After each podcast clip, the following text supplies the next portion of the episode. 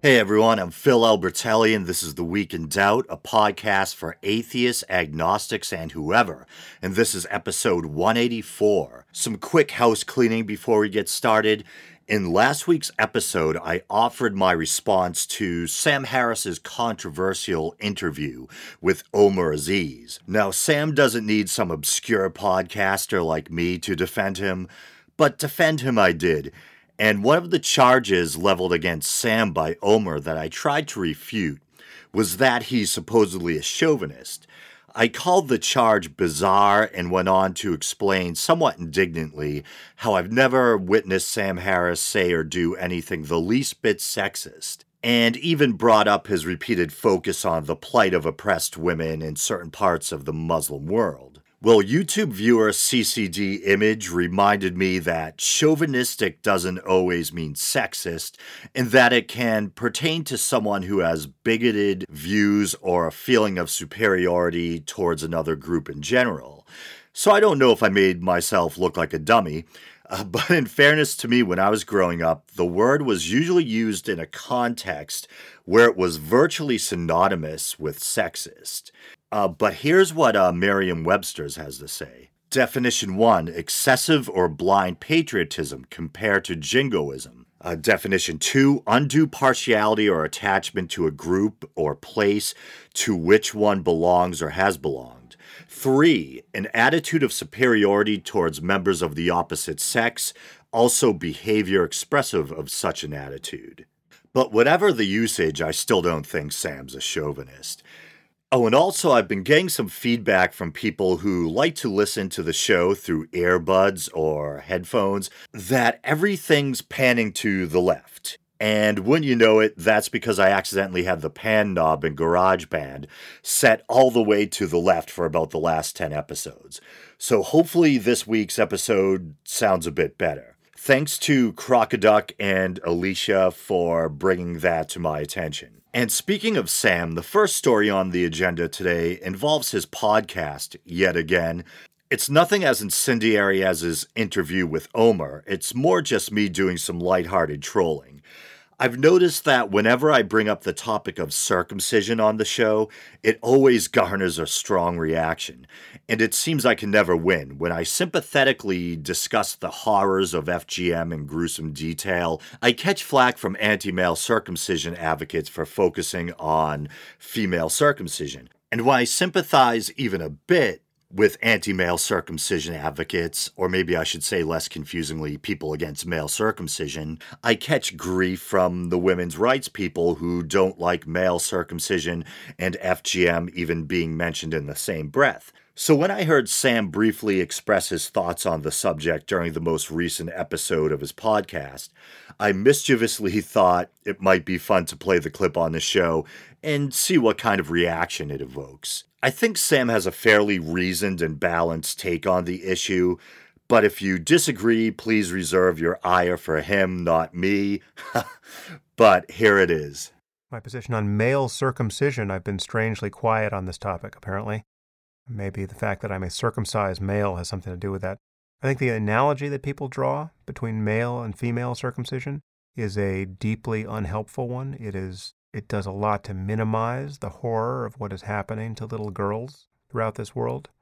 There really is no analogy to draw there. I can't say that I'm a supporter of male circumcision. I don't think I would have circumcised a boy had we had one.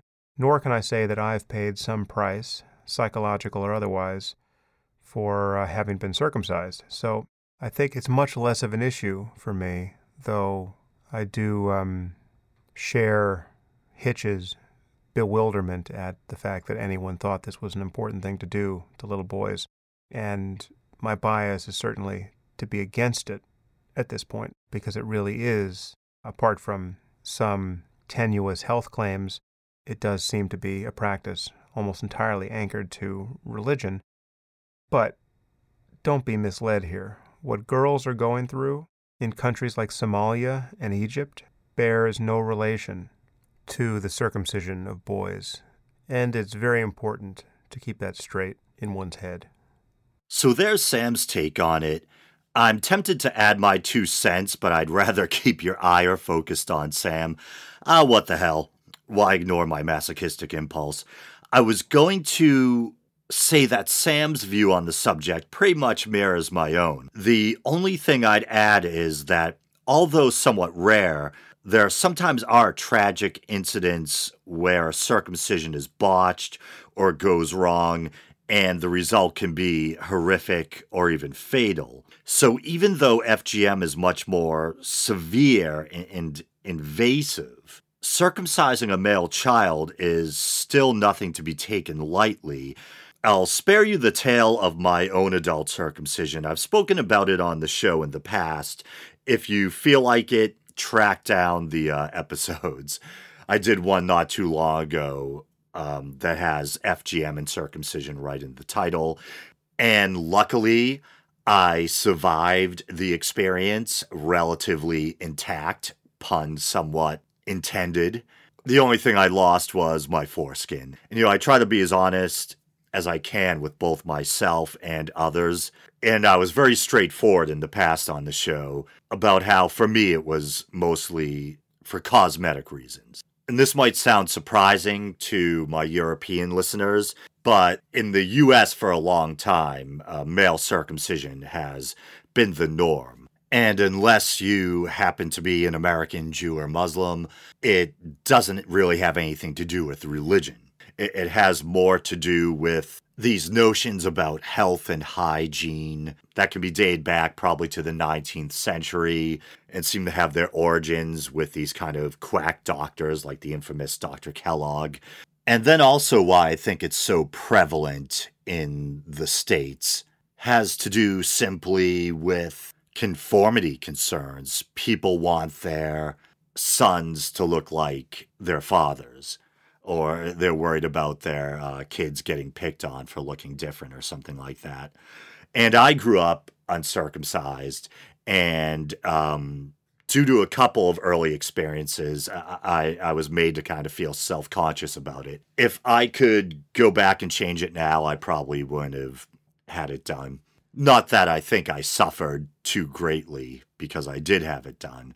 I think whether or not sensitivity and sexual function can be impaired by being circumcised. I think that's still a hot topic that's being debated. I had read an article on the last episode dealing with this issue that seemed to try to Im- imply that it didn't seem to really impact one's sex life. But I know there's people who are against male circumcision who feel quite strongly that it's actually the opposite and it can impact um, one's sex life. And of course, this is talking about male circumcision. We all know that uh, a clitoridectomy or, you know, the, um, or female genital mutilation that involves removal of the clitoris is obviously going to affect one's ability to experience sexual pleasure. So I said I wasn't going to add my two cents, but characteristically, I went off on some long tangent or diatribe, and I'll probably catch hell for it, but hey, onwards. So, this next one is a rather sad and disturbing story. It involves a Muslim shopkeeper in Scotland who was killed in what appears to be a religiously inspired murder. Now, you might be thinking, oh, maybe he was killed by some xenophobic Christian or something. No, he was killed by another Muslim. And it seems the quote unquote crime that got him killed was being Muslim and wishing his fellow Scots a happy Easter. Here's the Facebook post that his murderer found so offensive. Good Friday and very happy Easter, especially to my beloved Christian nation. And that looks like Bismillah, Bismillah, um, which, if I remember correctly, is kind of like a, a Muslim statement or exclamation, meaning uh, in the name of God or Allah, something like that. And I think it's actually, isn't it in the Queen song Bohemian Rhapsody? And uh, Freddie Mercury was actually a Zoroastrian, or at least was born to a Zoro- Zoroastrian family, which always blows my mind when I think about it. But anyway, uh, the Facebook post continues. Let's follow the real footsteps of beloved, holy Jesus Christ. Oh man, I'm trying not to lay into him for this religion soaked message because, you know, his intentions were obviously good, but continues and get the real success in both worlds. And I think he made a similar post through Google Plus. Good Friday and very happy Easter, especially to my beloved Christian nation. And this story caught my attention because I thought it was rather poignant how it seemed to demonstrate the worst and best of Muslim immigration in one story. On the one hand, we have this Muslim shopkeeper who seems to have recognized and respected the fact that the culture he was living in was predominantly a Christian European one, and he seems to have been doing his best to assimilate. And in fairness, I don't know if he was first, second, or third generation. He may have even been born um, there. But judging by, uh, it was a very nice message that he wrote or typed, but it did seem like perhaps English wasn't his, his first language. But then on the other hand, we have a Muslim immigrant also not sure if he's first or second generation or whatever, who instead of assimilating and embracing the culture of his host country, was willing to kill another human being simply for wishing his Christian host country well. And I keep using the word Christian, and as a non believer, I'm not trying to promote or defend Christianity.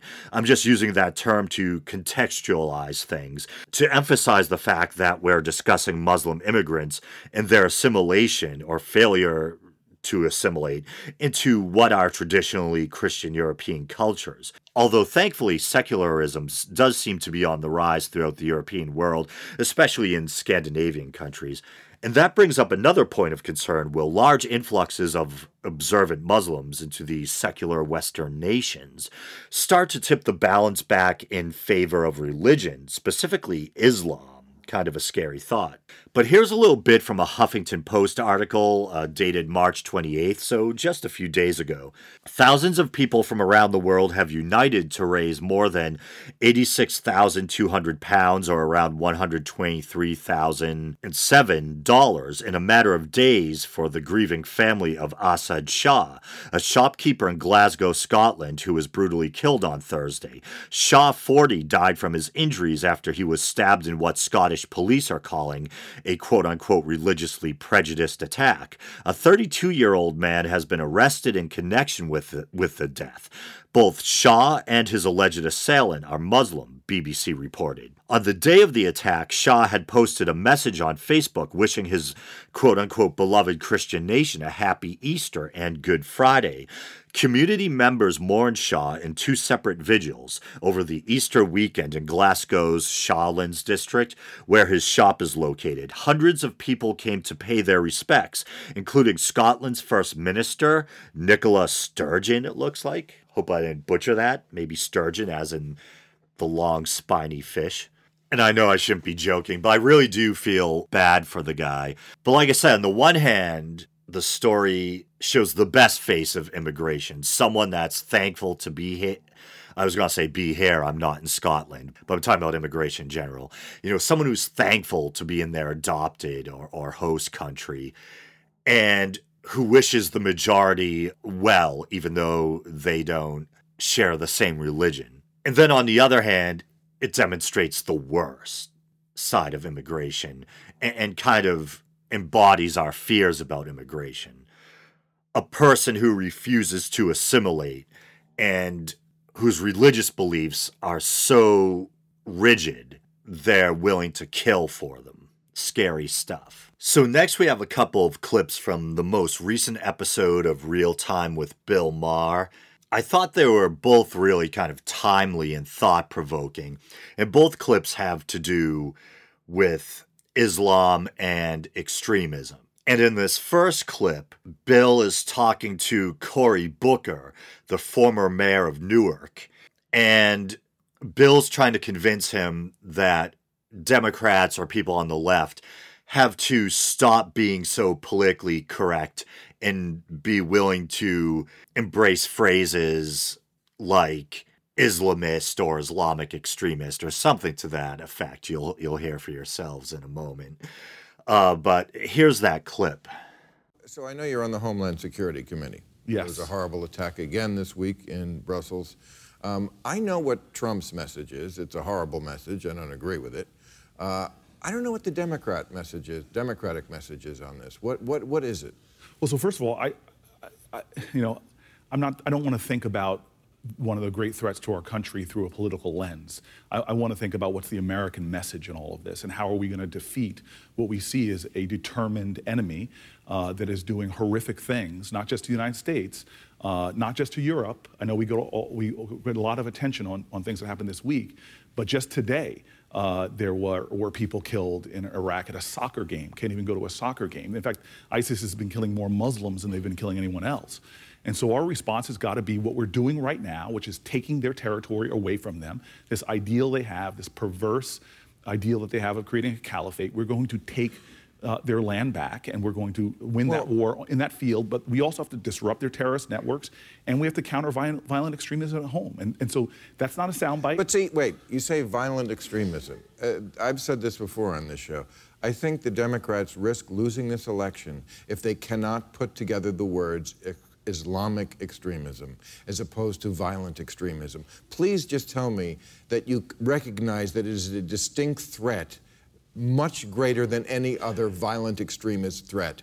You don't really think it's on the same order as the KKK. Well, first of all, again, are you really worried about the KKK? Well, I, what I'm worried about is that you began that question by saying the Democrats will lose if. First of all, the Democrats lose because of how they talk about uh, this extremism, then they've got more problems. Uh, um, my party right Maybe now. Maybe that's their biggest problem. Well, I, I, Maybe that's what will lose the election. Uh, if there's a terrorist attack, what if this was LAX instead of the Brussels airport? I mean, 45% of Democrats already, if you take Trump's name off his proposal to ban Muslims coming into this country, agree with it. Democrats. Right. And so, uh, look, th- this is a threat like no other, and it's one that literally keeps me up. Like no work, other. Working on like no other. But I also understand, and I'm not, I'm not creating a false equivalency here. But since 9/11, we've lost 48 Americans, Boston bombing, uh, uh, and we've and and to a Christian walking into Planned Parenthood in Colorado, massacre, massacring people. But people Christians walking are not trying to get a dirty and, and I'm bomb. Not, and I'm not They're saying not. Uh, that, and, and that is not, a false equivalence. But I'm not trying. I'm saying I'm not trying to create the false equivalency. I'm saying that when you say to me that this is the only threat we should be taught that we I'm will not lose, saying only. No, no, no. That we will. I'm saying it's distinct right. and different and bigger. And so size matters. And what I'm saying to you is, that, and, and what I'm saying to you is, I I am as a, as a senator, spending an extraordinary amount of time focusing on that.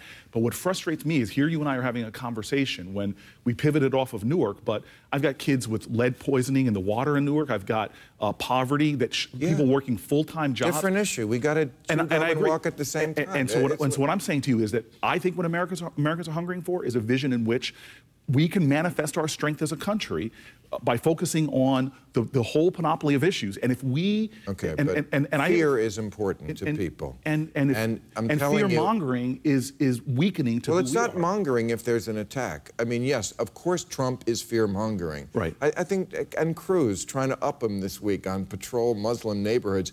Uh, and, and, so why can't we? Disgusting. And so why do we play to that level where this is about a, a two-minute soundbite well, as opposed to a sophisticated plan to defeat our enemy, not only abroad well, but the enemy when it manifests itself here at home? Just say Islamic terrorism. I, just say those words, and you'll win the election. I, Avoid those words, and you're going to lose the election. That's my advice. I, and, and, I hear you. I know you're not running, but I about they, to say they, they've. Well, right now I've heard you mentioned as a VP candidate, as a Supreme Court nominee, the next James Bond. uh,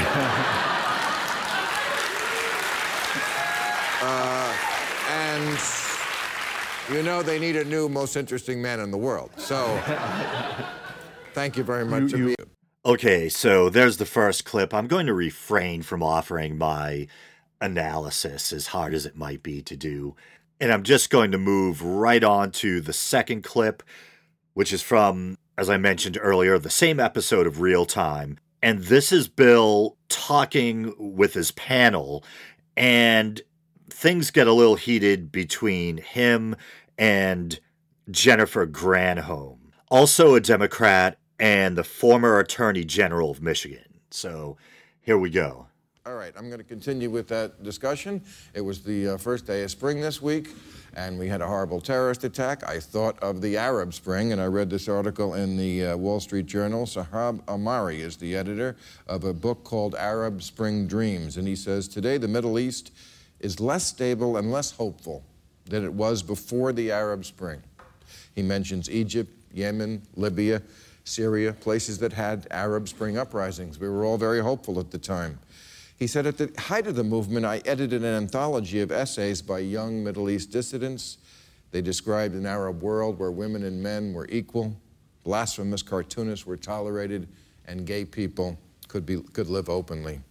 He asks how those dreams turned into nightmares. And so I would ask that to you. Well, I think uh, the last 40 years, the Middle East was either stable or had frozen instability for three reasons. One, uh, is they could take a lot of money out of the ground. Two is that oil. The, oil, and it was expensive. And the United States, for the world, the United States, number two, was providing uh, a fair amount of security uh, for these countries and wanted to. And number three, despite the fact that they weren't well governed, the people were pretty quiescent. They didn't have the tools and they didn't have the inclination to revolt. 2016, all three of those things, to various degrees, are eroding or gone. And so, I mean, whether you're talking about Obama or whether you're talking about Hillary or the Republican candidates, but you can't tell me any of them have plans that are going to make this any better. The Middle East today is not something we're going to fix. It's much more like climate change. It, it's going to be two degrees or six it, degrees. It seems like when there is an uprising, it gets hijacked by the religious nuts. I mean, this is what happened with the Arab Spring. It didn't start out as an insurgency that it became. Same thing with Iraq. We had Michael Wear here last week talking about it was an insurgency against the Americans, but it was secular, and then the religious folks hijacked it. Same thing in Syria with ISIS, same thing in Egypt with the Muslim Brotherhood. How do we stop this? Were we kidding ourselves when we thought that there was something in an Arab country between the caliphate and a police state? Well, Bill, one of the issues is that people on both sides of these struggles are religious. This is a part of the world where even the people who are secular are actually a lot more steeped in religion than people in this country Very who think of true. themselves as religious. You're right. So part of the story is that when you look at the societies where think, you know, look at Tunisia. This is a country where you have more or less a decent settlement. Indonesia is a country where people were very worried about religious extremism, and now you basically have a functioning democracy there. And I believe that the real issue is there were some societies where the dictators wiped out all civil society. There were no other institutions outside of the state. And then there were some where there were people who were able to start businesses, they were able to have real, meaningful institutions outside of government. And those are the societies that today have a fighting chance. It's not just all about these societies are religious, these aren't. You have religious people fighting on both sides, both for decent, tolerant societies and also who are fighting in the name of this Islamic barbarism you're talking But about. you were raised Muslim, That's true, yeah. but you're not practicing. Uh, you know, I drink, I carouse, I do all of it. But, uh, but I do, but I take it seriously. but I know, but you, you do realize, I'm sure you do, uh, how, how rare that is as a Muslim in the world, that you can openly say that and do that. You're lucky. You're an American Muslim. You can drink. You can say, I'm not a Muslim. And I mean, Bill, here's the thing to keep in mind. If you're looking at Brussels, if you're looking at these terror attacks, you know, two of the guys who were caught up in them, they ran a bar. These guys were involved in drug dealing and petty crime. You know, when you're looking at this disaffection, it's a sea in which a small number of religious extremists are swimming, but they're swimming in a sea of disaffection of second generation folks who are living in poverty, and they're actually turning a blind eye. They're aiding and abetting this kind of extremism. It's a lot more complicated than religion.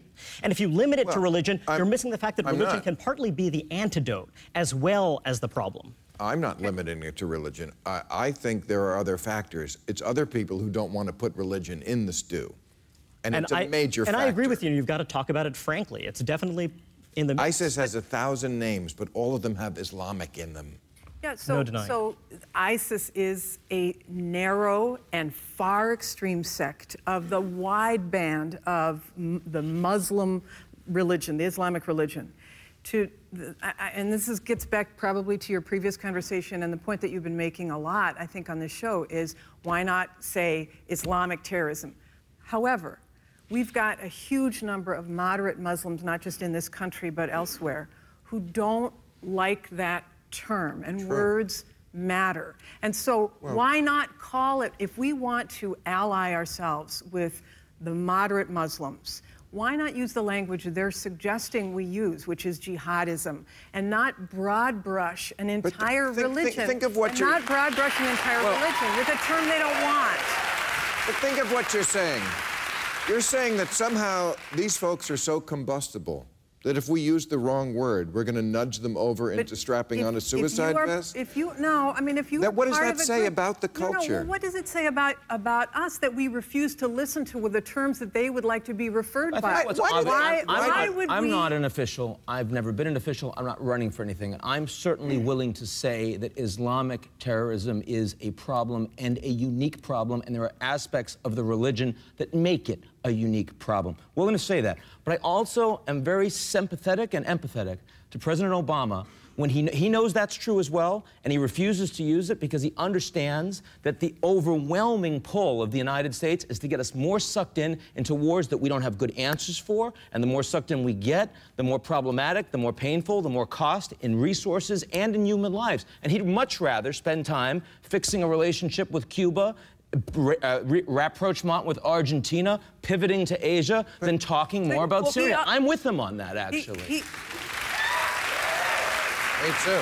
He also recognizes, though, he recognizes that words matter and that insulting a whole swath of people that come from 50 different countries and represent a billion and a half people is not a great idea when it's one small slice. But it's not one small slice. You know, everybody talks about this like there are no numbers. Obama said it's very important for us to align ourselves with the 99.9% of Muslims who are looking for the same thing we're looking for order, peace, prosperity.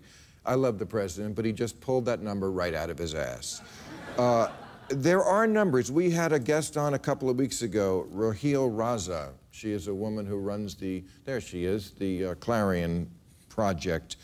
Uh, she goes by the numbers. That's what her video was called.